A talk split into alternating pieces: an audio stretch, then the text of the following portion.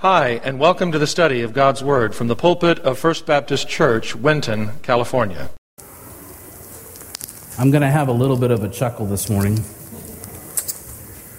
Typically, and this is my experience through seminary, but typically when you hear a pastor come up to the pulpit and he begins to give a testimony, it's because he doesn't have a sermon prepared.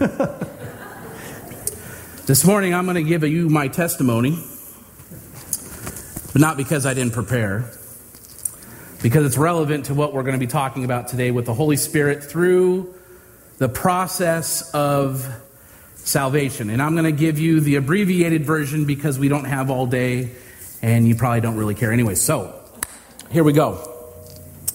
Apparently, when I was younger, younger than I can remember, I was baptized.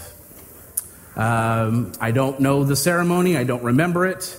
Uh, the only recollection that anyone had of it was my grandparents told me, Yeah, we have a certificate of you uh, being baptized.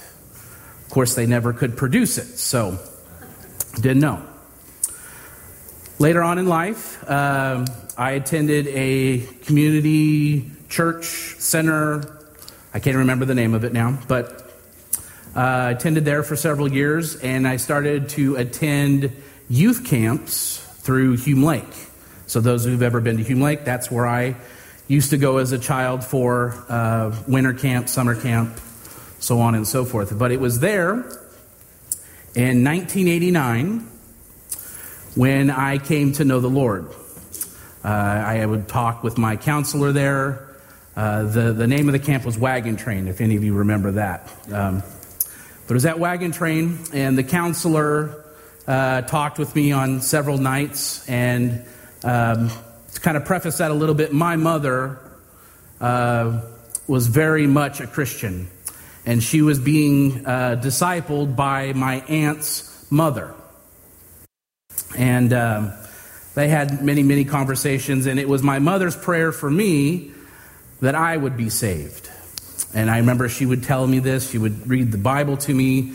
Uh, she would do all the things that we do in order to not convince, but allow the Lord to work through you to get through to that other person. Well, that's what my mom did for me. And like I said, 1989, I was at Wagon Train. It was, I think it was the second night into the uh, camp, and I committed my life to Jesus Christ. And you might be saying, well, that's great. You were what? How old were you? I was only eight years old. But uh, it was a defining moment for me. I know that some people, when they have their salvation experience, that nothing really changes. It wasn't a magical moment for you. Uh, it might have been just an ordinary, maybe, experience for you, but it was special for me. Um, laying there in my bunk and looking out to the stars and realizing what decision I made, I knew that I was making people happy with this decision. Uh, I was making my mother happy, I'm sure. And I looked forward to getting down the hill and letting her know of my decision, and my aunt and, and all the family members about that decision. But I felt good on the inside, too. Um, even at eight years old, I realized what kind of commitment that I was making now. But I will tell you, fast forward, uh, that wasn't always the case for me. I wasn't always living uh, the life that God called me to. As some people know, we talk about backsliders and those kinds of things, and we won't get into that. But um, I wasn't living my life the way that I should. And I felt convicted, and there were times in my life where I felt convicted of that. I didn't do anything about it at the time, but nevertheless, the Holy Spirit was talking to me. And then we get further down the road and um, recommitting my life to Christ uh, was baptized by Pastor Martin back in 2008, 9, somewhere there. Only because I didn't know about my baptism experience. It wasn't because I just wanted to do it again to renew things. It was because I truly didn't know uh, whether or not I actually did that and followed through uh, what God has called me to do. Did that, and um, here we are. Um, but I, I tell you that abbreviated version of my testimony because there is a lot more to that. But I want to ask you this this morning. When did I become a Christian? When did I become a Christian? Was it when I was baptized as a baby? Uh, when I was attending church on a regular basis as a child? Uh, when I prayed the sinner's prayer that day at Hume Lake? Maybe the day that I walked down the aisle in response to an altar call? Uh, when I was baptized by Pastor Martin? Or maybe when I finally understood what it meant to repent. When did I receive the Holy Spirit into my life? At which of those same points in my life did the Holy Spirit come to dwell in my life? Have you ever asked yourself these questions? When did you receive your salvation? At what point in your life did you receive that? And again, the reason I shared that with you is that I ask you these two questions because I'm convinced that those are two questions that need to be asked and answered in our lives. This morning's message on the Holy Spirit is going to be a little bit different than I first thought it would when preparing this week, but although I occasionally skim through other pastor's sermons in preparation for mine in order to um, get some ideas about how to approach a topic, I almost never listen to or watch an entire sermon, including my own. And I recently just did that not that long ago, and I, I don't like listening to myself. I don't know how you guys put up with me. But I don't usually do that. But for some reason this week, I was drawn to a sermon on the Holy Spirit. And as I began to watch the video of this sermon, I couldn't stop watching. I felt like God was speaking to me directly uh, through his words. And I'm going to credit the Holy Spirit himself with that and trust that what I'm going to share with you this morning is what God wants for us as well. And I'm certainly not going to attempt to just repeat the sermon that I watched because that's pretty easy to do. Well, if you have it transcribed in front of you. But I know that if I did that, and believe between you and I, I've tried that once early on when I started, and you probably remember.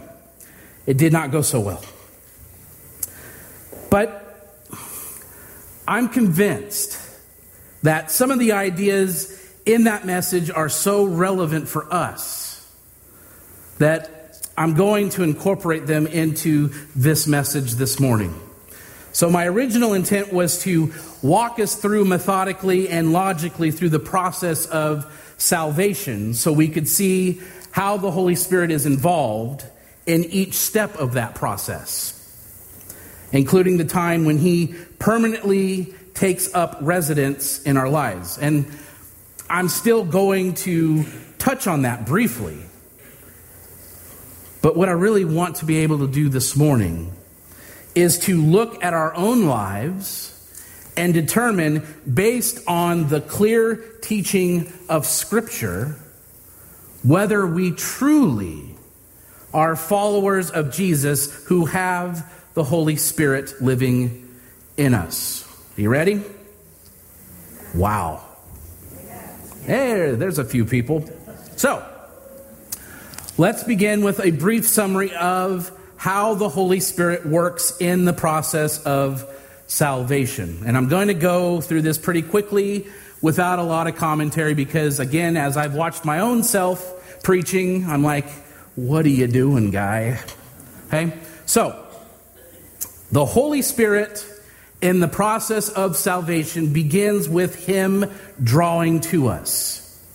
The Holy Spirit draws us. And before we enter into a relationship with God through faith in Jesus, the Bible is clear that we are spiritually dead and blind. We are spiritually dead and blind. And you were dead in the trespasses and sins in which you once walked following the course of this world, following the prince of the power of the air, the Spirit that is now at work in the sons of disobedience, among whom we all once lived in the passions of our flesh, carrying out the desires of the body and the mind, and were by nature children of wrath, like the rest of mankind. Ephesians chapter 2.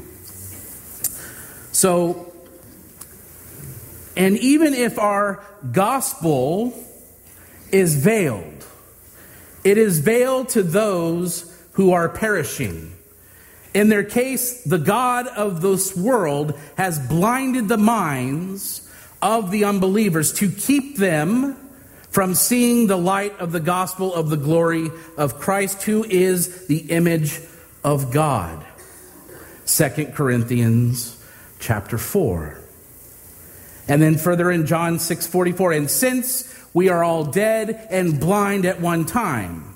We were incapable of creating spiritual life on our own. A dead person cannot resuscitate himself, and a blind person is incapable of restoring his own sight. Jesus made it quite clear that without God's intervention in our lives, we are incapable of even being drawn to him. And again, John 6 44, no one can come to me unless the Father who sent me draws him. And I will raise him up on the last day. So, when we are dead and blind, the Holy Spirit comes into our lives and initiates that process of salvation by drawing us to God. In the same way, we also, when we were children, were enslaved to the elementary principles of this world. But when the fullness of time had come, God sent forth his Son, born of a woman, born under the law, to redeem those who are under the law, so that we might receive adoption as sons. And because you are sons, God has sent the Spirit of His Son into our hearts, crying, Abba, Father. It is only when the Holy Spirit enters our hearts that we can recognize our own need for a Savior and cry out to God. Amen? Secondly, in addition to drawing us when we've talked about this in the last couple weeks, the Holy Spirit convicts us. He convicts. Once the Holy Spirit has drawn us to God, the next step is to convict us that we are sinners and we are in need of a Savior. And when the Holy Spirit comes, He will convict the world concerning sin and righteousness and judgment.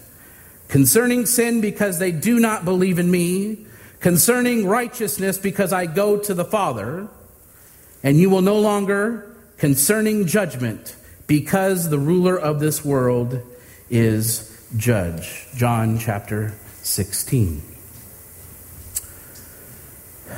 By nature, no one wants to admit that he or she is a sinner. Why is that? Why is that? We know that we deserve God's wrath and who therefore needs a Savior. We do. We know that. But that's one reason it's so difficult for us to share our faith with others. Until someone is willing to admit his or her sin, the rest of the gospel message is completely irrelevant completely irrelevant. That's why we need to be specifically praying for our lost friends, for lost family members. And we pray that God's Holy Spirit would convict them of their sins and also their need for a Savior. We know this. Why do we make it more difficult on ourselves? The third thing that the Holy Spirit does is He regenerates. He regenerates. Let me explain. regeneration is one of those theological terms that we tend to use without necessarily having a very good understanding of what it means. Since, as we've already seen, we're all spiritually dead at one time, we need to be reborn spiritually. Our dead spirit needs to be regenerated. And only the Holy Spirit is capable of doing that. And Paul summarizes that idea very succinctly in his letter to Titus. Titus chapter 3, verses 4 through 6 says this But when the goodness and loving kindness of God our Savior appeared, he, sla- he saved us. He saved us. Not because of works done by us in righteousness, but according to his own mercy, by the washing of regeneration and renewal of the Holy Spirit, whom he poured out on us richly through Jesus Christ our Savior. Notice the work of all three persons of the triune God here. God the Father initiates the process of salvation. God the Holy Spirit regenerates and renews our dead spirit. And God the Son, Jesus, is the means by which our salvation is made possible. You following so far? Good. Jesus spoke of the same process in John chapter 3, where he explained to Nicodemus the need to be born again.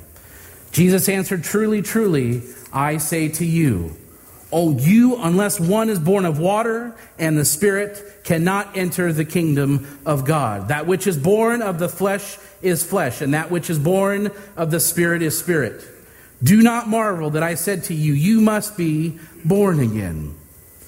The wind blows where it wishes, and you hear its sound, but you do not know where it comes from or where it goes. So it is with everyone who is born of the Spirit.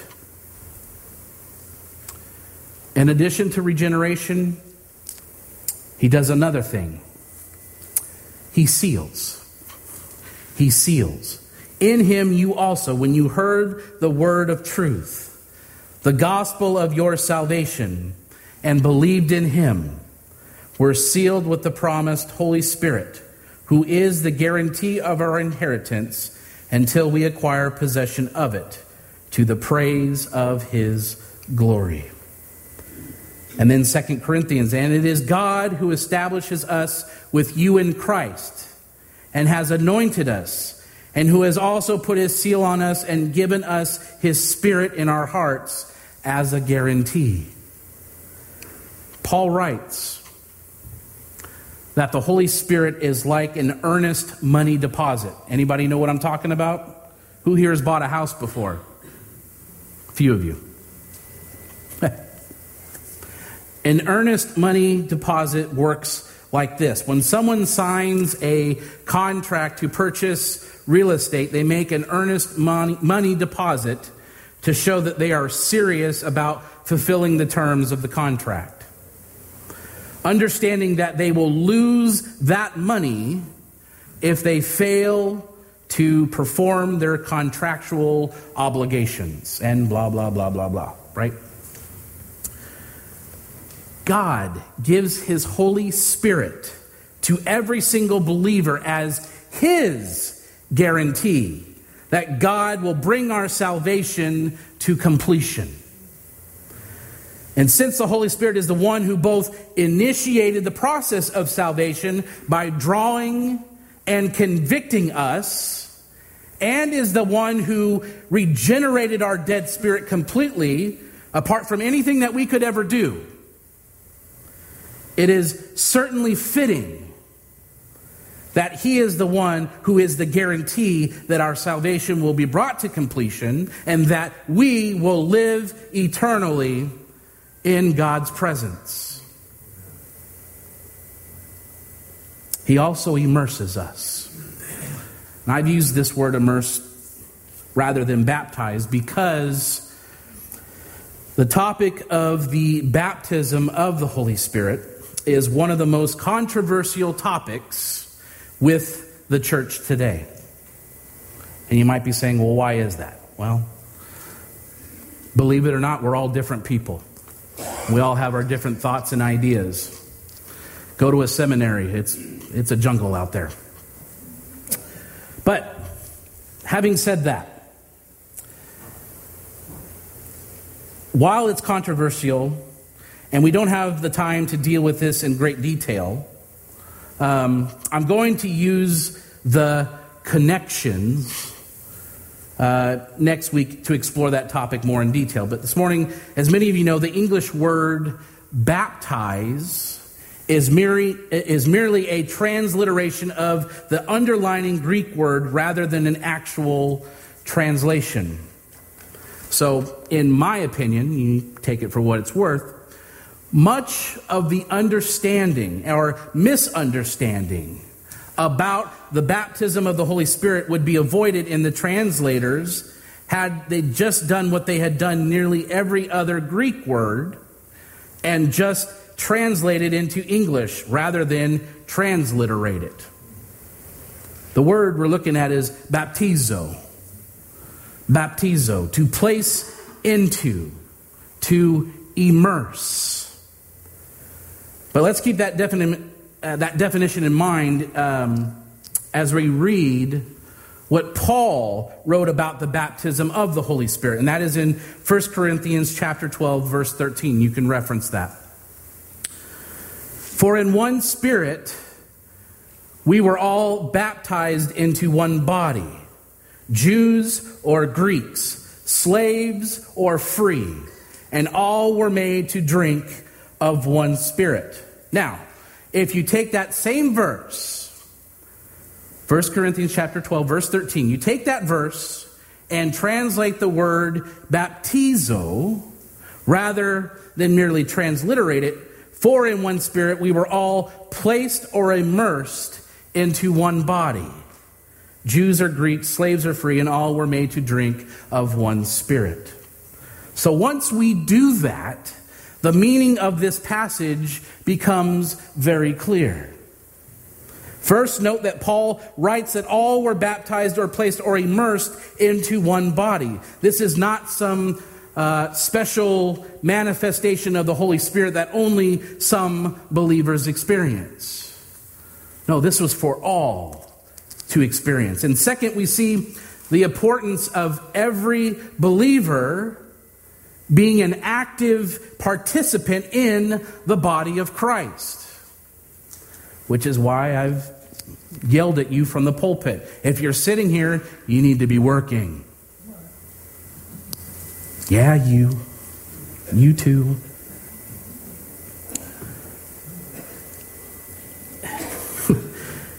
Since the Holy Spirit has placed every single believer into that body of Christ, then it must be important to God and ought to be important to us. So let me summarize what you've learned so far. And it was quick. I told you, it was quick.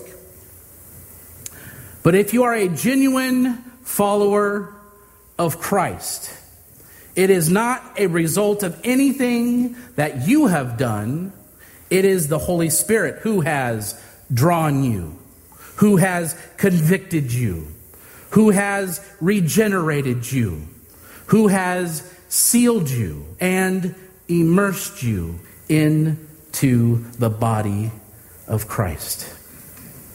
So, even the faith to trust in Jesus for your salvation is a result of the work of the Holy Spirit in your life.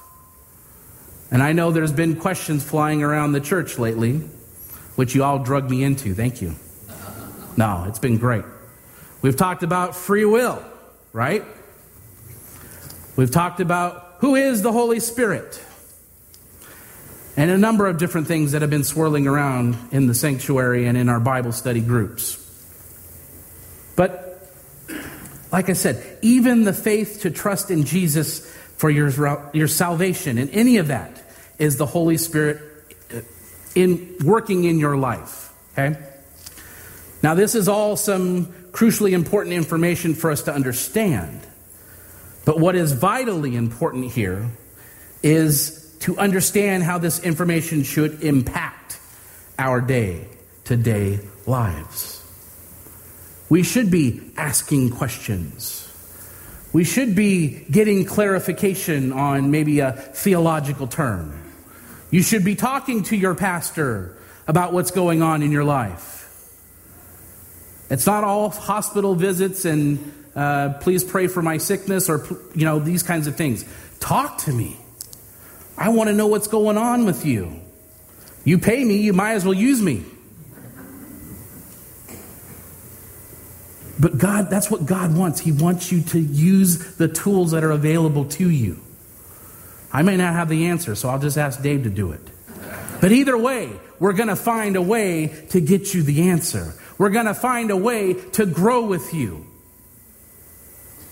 Is there any secret why we've grown in the last year? It's not anything we did. It's not anything that you did. It is we are allowing the Holy Spirit to work in the lives of us and the lives of this church. Period. We get no credit. We'd love to take credit, but we don't get no credit. And it's fun to watch, isn't it? It's fun. I love it. So, knowing all of this, we know that nothing that we can ever do could please God unless we allow the Holy Spirit to work on our behalf and guide us to where God would have us go. What is the practical implication for us? Now, I'm going to use the verse that uh, this particular pastor focused on in his message to help us understand some practical implications for us. So, Turn your Bibles to Acts chapter 2, verse 38. And this is the whole basis of this sermon this morning. Acts chapter 2, verse 38. Let's stand together for the reading of God's word on this. Acts chapter 2, verse 38. I only ask you to stand up, I see some of you sleeping, so.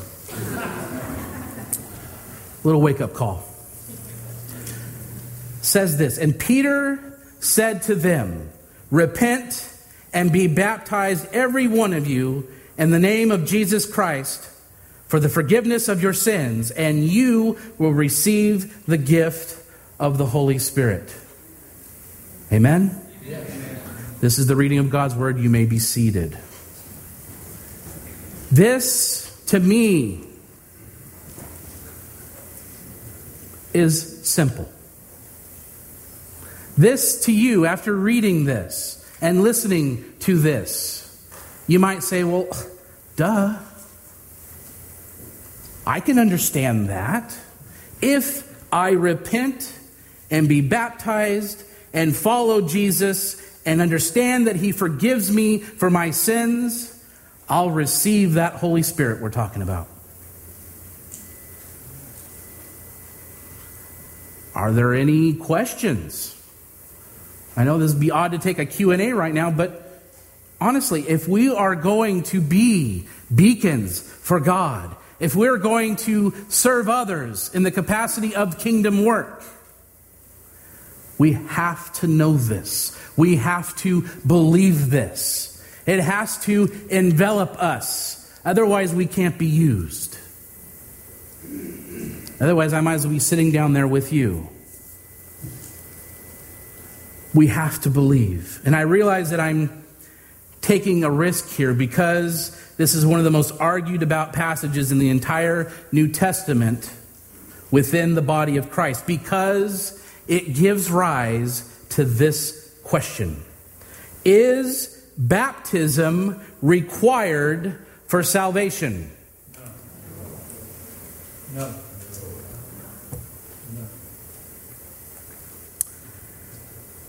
and those on both sides of that argument carefully analyze the underlining Greek language of this passage and pull in other related passages in order to prove their point. This is what they do all day long. I didn't have time for it. I'm lucky I got to be here most of the time. But let's put this verse in perspective for just a moment. In Acts chapter 2, we find that about 120 of Jesus' disciples were gathered together in one place. And as they were filled with the Holy Spirit, they began to speak in a number of different languages. And this attracted a large gathering of devout Jewish men who had come to Jerusalem for the feast of Pentecost. And even though these men spoke many different languages, because they had come from many surrounding nations, they all heard the words being spoken in their own language. And then Peter, empowered by the Holy Spirit, stood and preached the gospel using the Old Testament scriptures that pointed to Jesus as the Messiah. And at the end of that message, the people responded to that message. Now, when they heard this, they were cut to the heart and said to Peter and the rest of the apostles, Brothers, what shall we do? Acts chapter 2, verse 37, one verse prior to what we just read. We have instruction. We have the ability to receive the Holy Spirit. But once we've done that, what do we do with it? What do we do with it? They just obeyed. They just obeyed. And we must obey. The first thing they did was to repent. And I know we've discussed what it means to repent. Uh, when it comes to our relationship with Jesus, genuine repentance looks very similar. When I fall in love with Jesus, it means that I turn around and I start to follow him. I don't just keep living my life the same way as I did before and ask Jesus to come along as my co pilot. It means that my schedule and the way that I use my resources and my thoughts and my life now revolve around Him and His purposes and His plans and His ways rather than my own. That day, those believers who were gathered there did just that. We know that because just a couple of verses later, we read about the dramatic transformation in the way they lived their lives. Acts chapter 2, 42 through 47. And they devoted themselves to the apostles' teaching and the fellowship, to the breaking of bread and the prayers. And awe came upon every soul. And many wonders and signs were being done through the apostles. And all who believed were together and had all things in common. And they were selling their possessions and belongings and distributing the proceeds to all as any had need. And day by day, attending the temple together and breaking bread in their homes, they received their food with glad and generous hearts, praising God and having favor with all the people. These people who had previously lived self centered lives repented. They turned their lives around and lived in a way that would further the purposes, the plans, and the ways of Jesus rather than their own. And they lived life together in a way that would encourage others to do the same. But not only did the people repent, they were also baptized. Not a week later, not a day later. They were baptized immediately. Immediately. So those who received his word were baptized. And they were added that day about 3,000 souls. Sign me up. I want to go to that. That would be awesome. I've always held the position that baptism is not a requirement for salvation. And that's what we believe, and that's what God tells us. I must also acknowledge that, at least on the day of Pentecost, it was really hard to make a sharp distinction between the actions of repenting, being baptized, and receiving the Holy Spirit. The people who were there that day seemed to view all three actions as something that almost occurred simultaneously. We don't necessarily act that way. We could. We most certainly could. But they loved Jesus so much that they wanted to be obedient to the words that Peter had spoken under the inspiration of the Holy Spirit. How many of us sitting here today are being led by the Holy Spirit right now as we sit here? He's prodding you, leading you along, telling you you need to be doing something. You need to be talking to this person. You need to be leading a Bible study. You need to be kicking the pastor out of the pulpit, give me a turn. Uh, you need to be doing something for the kingdom work.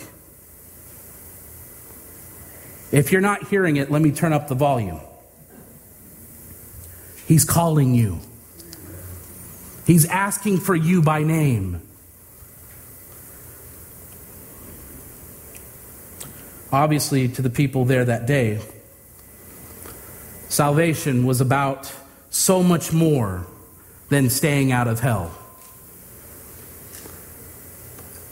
Or about praying the sinner's prayer. Or even about walking down an aisle. If that is all salvation is, we really don't need the Holy Spirit, do we? But if salvation is the kind of radical, life changing encounter with God like they experienced that day, then the constant work of the Holy Spirit in our lives is indispensable. Don't turn a blind eye and listen. We can't possibly do that without being filled with the Holy Spirit. So, repentance, baptism, and receiving the Holy Spirit are not merely some optional add ons for those who would desire to follow Jesus. They're all things that are required by God. How you come to it and do it, that's you. That's the leading of the Holy Spirit. They felt led to do it immediately. They were so on fire for God, they couldn't wait to be obedient.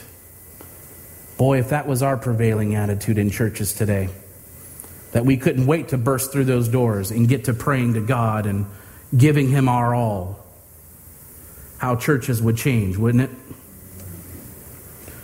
The really valuable contribution of the charismatic renewal is their relentless emphasis on the truth that receiving the gift of the Holy Spirit is a real life changing experience. This is a quote by Pastor John Piper.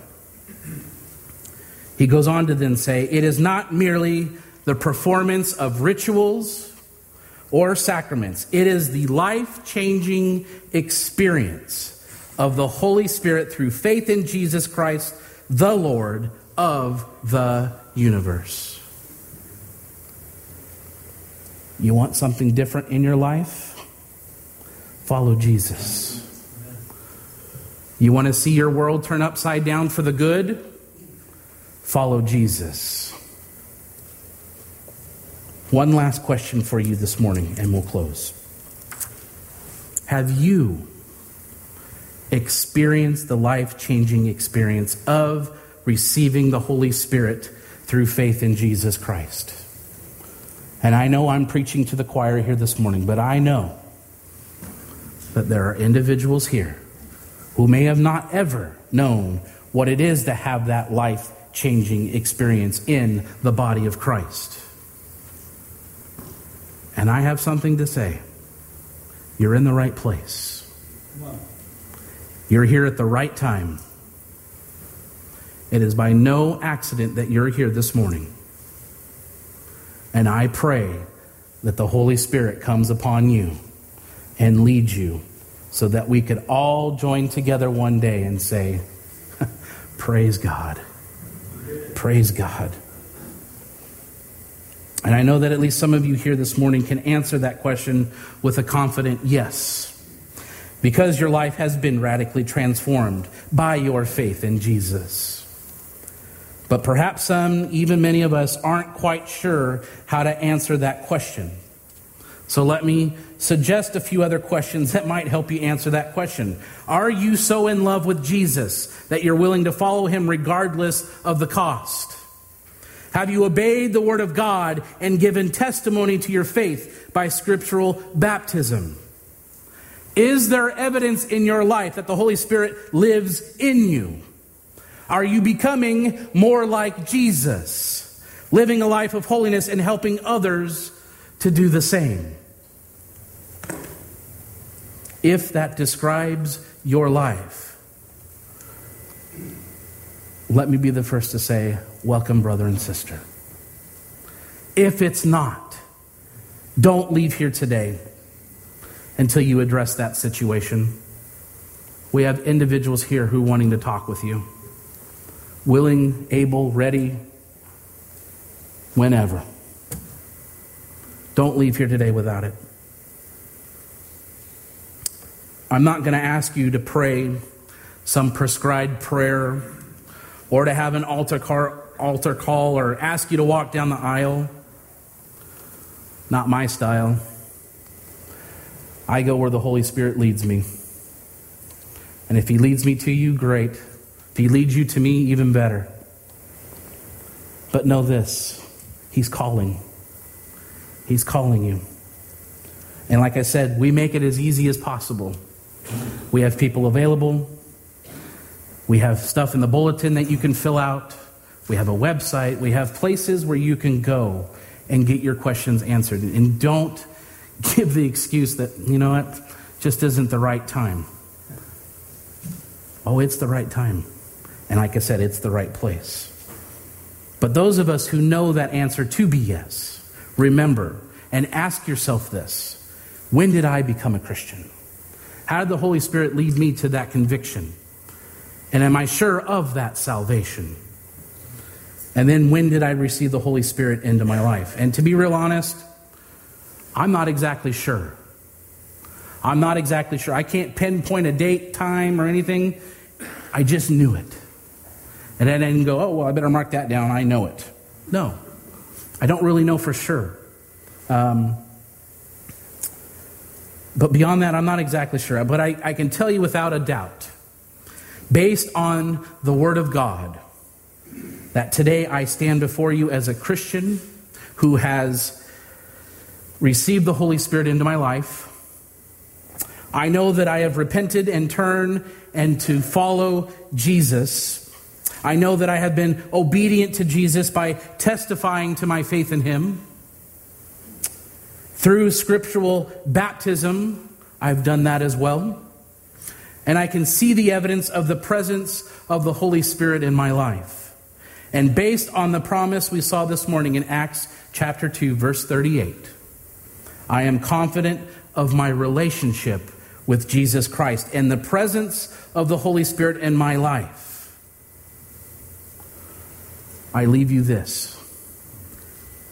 Do you have that same assurance? Do you have that same assurance? Dave.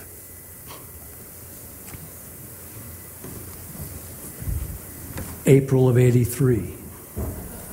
Don't know the exact day or anything. July 89. Anybody else? Shout out your time of salvation, the day that you knew you came to faith in Christ. 68. 72. 73. Do hear 74. 53. Wow. Seven years old. 63.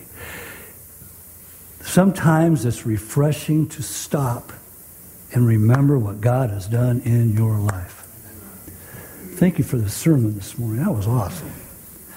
Don't leave here today if you're uncertain of knowing Jesus Christ.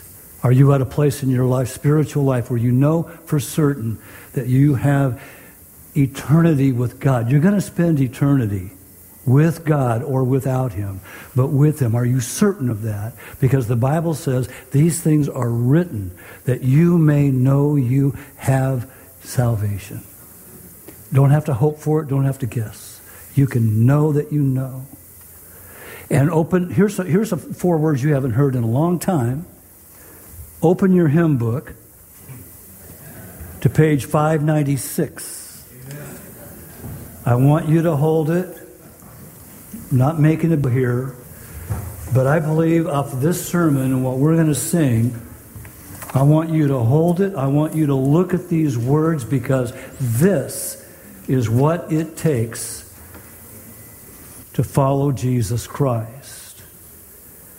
There are many in the Christ Center Bible believing churches who have professed Christ, but they have yet to step off the throne of their life. Let's stand together. We're going to sing one verse. Let's sing this. Pray about this if you have yet to do so. All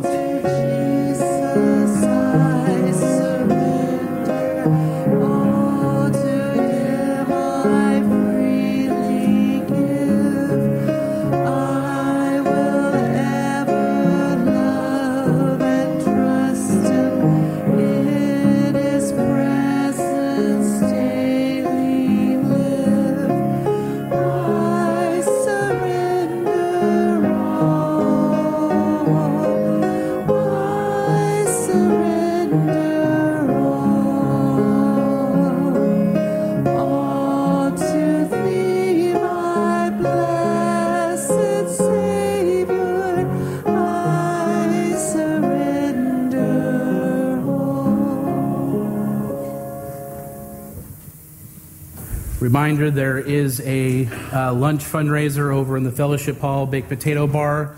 Please check that out. Uh, we will begin our business meeting in about 10 minutes. In about 10 minutes, it'll give you a chance to go use the restroom and do what you need to do. Be back here, and then we'll go through that. I hope you all have a wonderful week, and let's give it all to God right now. Heavenly Father, we thank you so much for our time together. We thank you that you've given us the Holy Spirit as guidance and to allow us to again be those beacons of light in a dark, dark world. Thank you, Lord, for this church. Thank you for its people. Thank you that you are ever present with us and guide us to your everlasting grace and mercy. Thank you that you love us. Thank you that you always keep your promises. And Lord, let all the things that we say and do be an honor to you today. And all of God's people said, Amen. Have a great week this week.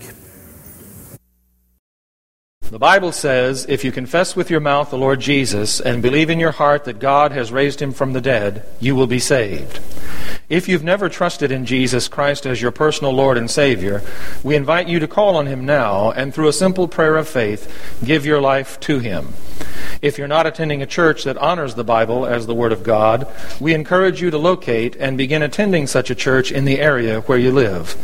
The message you have just heard was preached from the pulpit of First Baptist Church, Winton, California. For more information on the ministry of First Baptist Church, Winton, please visit our website at wintonchurch.org org.